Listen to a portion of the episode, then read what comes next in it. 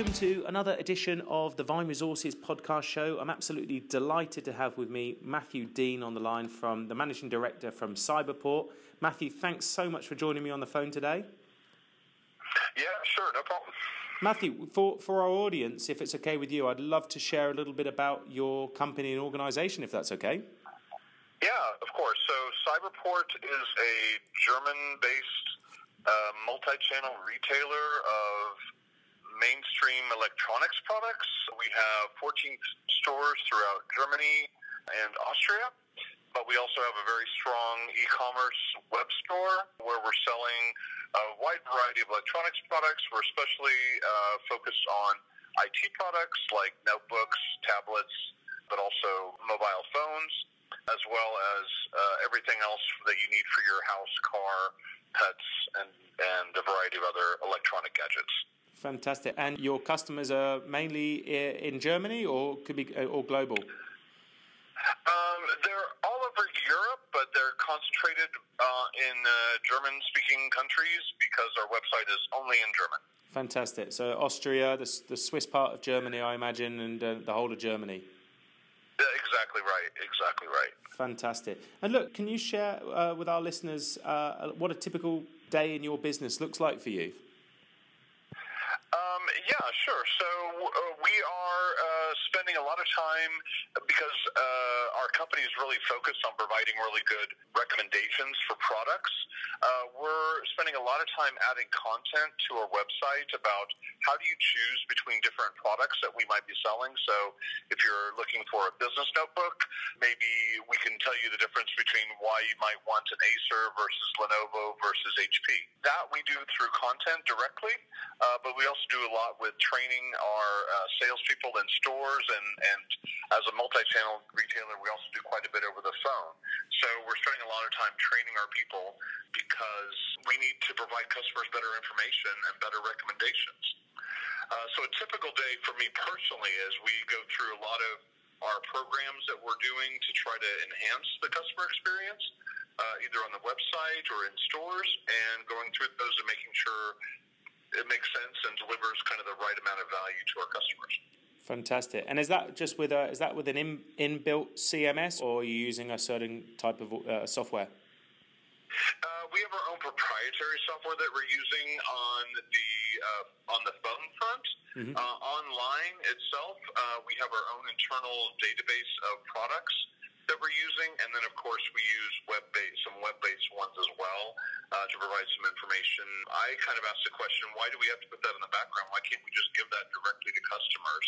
And that's kind of one of our big projects is how do we get some of the internal information that we have uh, to be able to provide that directly to customers without having to feel obligated to call us to get it. Yeah, that's fantastic to hear. And can you name a perhaps a person you know that's had a tremendous impact on you as a leader in the business? Perhaps someone who's even been a mentor to you. Wow. Yeah. Um, yeah. Sure. So I think in my career, and, and I have you know quite a long career.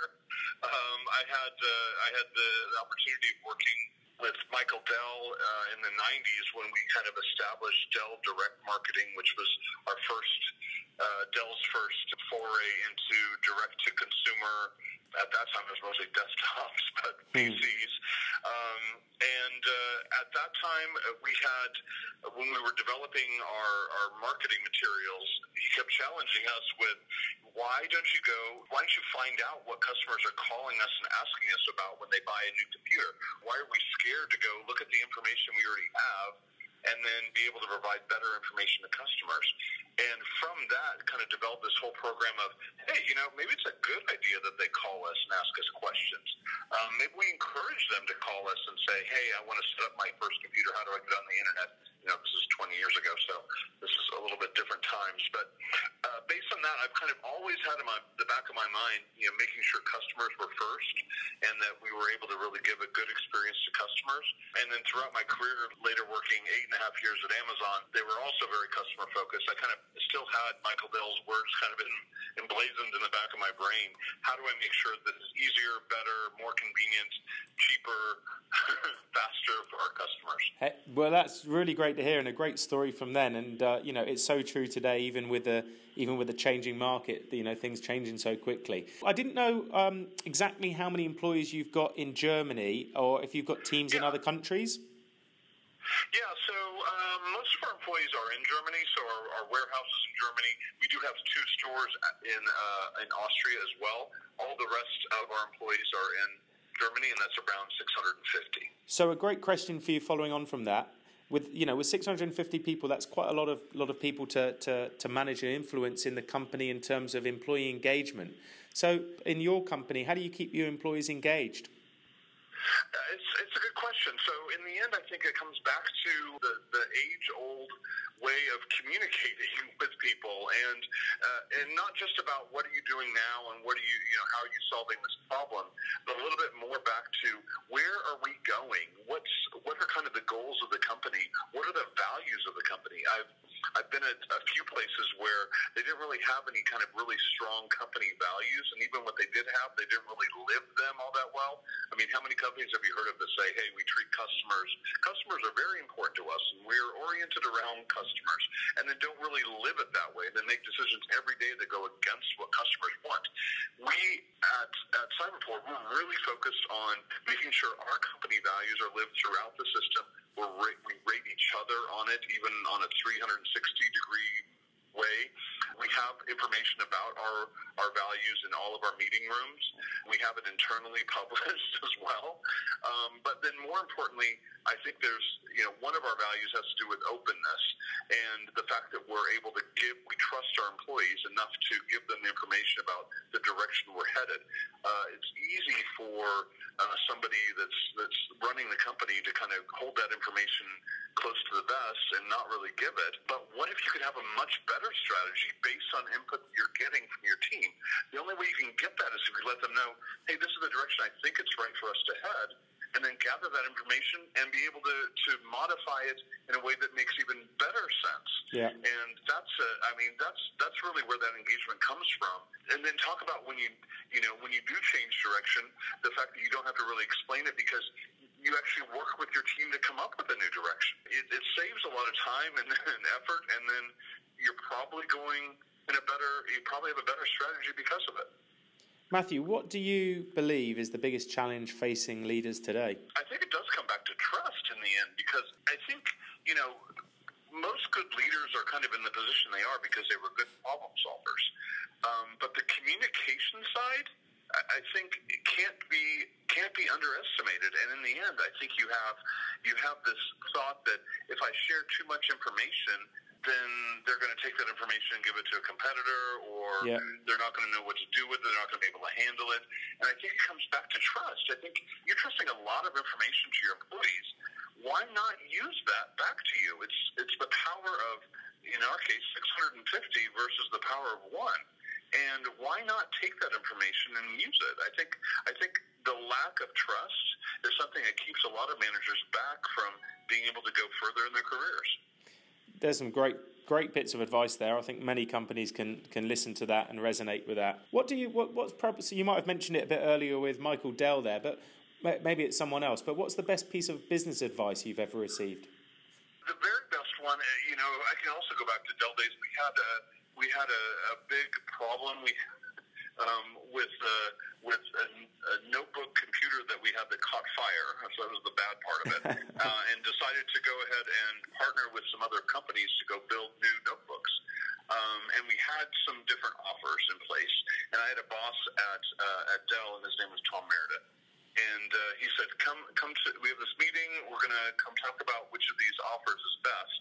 He handed me these offers, and it was all, you know, we would just place our name on somebody else's uh, on a on an OEM's notebook and change the colors and make it look a little bit more like Dell, and then we were going to launch that. That was our plan. But he had three different offers of three different computers, and he said, "I want you to come back to me in a week with exactly what you recommend." And I thought, why would it take a week to analyze three different numbers? And of course, it wasn't really just three numbers. It was actually what the configurations were and everything else. And so I took the information and I went and analyzed, oh, well, I know this product is something from IBM ThinkPad. This product was coming from Compaq and this com- this uh, computer came from HP. And I was able to actually analyze the market pricing, uh, the configurations themselves to see which ones were upgradable and which ones weren't. And in the end, came back with a recommendation that was kind of not necessarily the cheapest one. And this Tom Meredith, my manager, manager's manager at the time, said, "Yeah, this is why we take a look at this stuff because it isn't so obvious from just looking at the number which is the right thing. You have to go look at the market conditions, the competitive situation, and then make your decision based off of that." And uh, I've never forgotten that to this day. Sometimes you just have to go the extra mile with the analysis to get a better decision. How do you perhaps help your new employees understand the culture of your company when they when they on board with you? Yeah, it's it's all part of our onboarding process. So I think it, you know, first thing you have to look at is, do you have an onboarding process, or is it just go sit with this other person and then make it happen? This is ineffective, as I've found from many companies I've worked at. I think the best way is to have something structured. And new employees need that structure. Even if you say, hey, no, we're a creative place and we just like to let everything happen organically, happening organically like that means it's going to take longer. And the longer you take to get somebody on board and productive, the less value you're getting out of that employee. So create a structure that makes sense, modify that structure over time, make sure and evaluate whether it's worth it for you, the structure you've set up, and then uh, and then fix it as you get feedback from each new employee. Yeah, absolutely. That's some great great advice there. You, what, what's the one mistake that you see uh, you witness leaders making more frequently than others, in your in your opinion?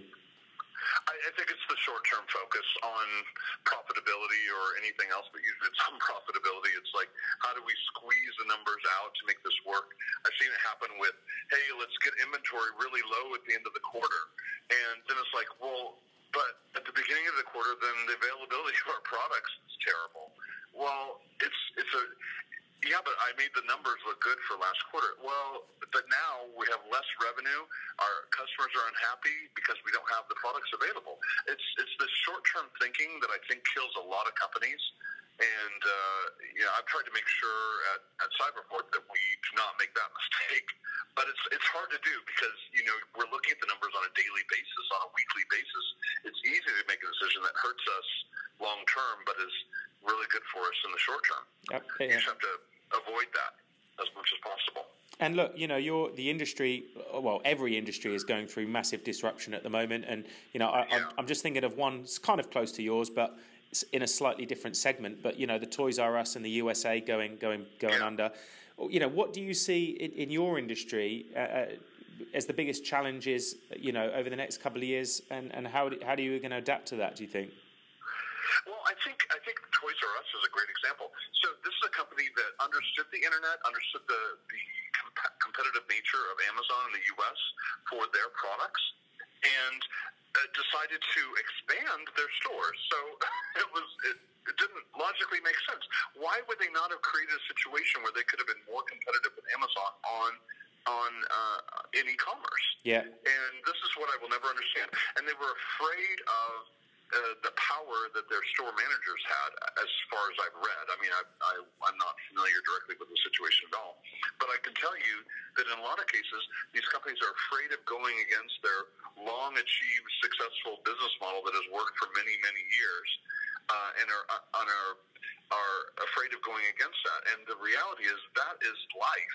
If you don't create that business model, somebody else will. And in this case, somebody else already has why not create that internal competition and let it work? I mean, look at look at the example with with Netflix, where you know there were there was streaming and there was there was physical uh, DVDs, and then in the end they kind of let both live until eventually the physical side kind of died off organically. But why wait until your whole company goes goes down first?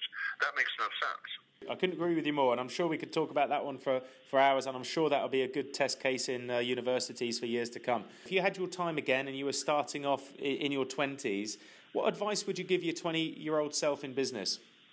Be fearless. Go and do a job that you don't think you can do, but maybe you think you might have skills for and learn something from it. You, you get a, you know, I don't know how many times I hear the, oh, I have a bad manager, I don't learn anything from him. You have a bad manager, then learn something from that.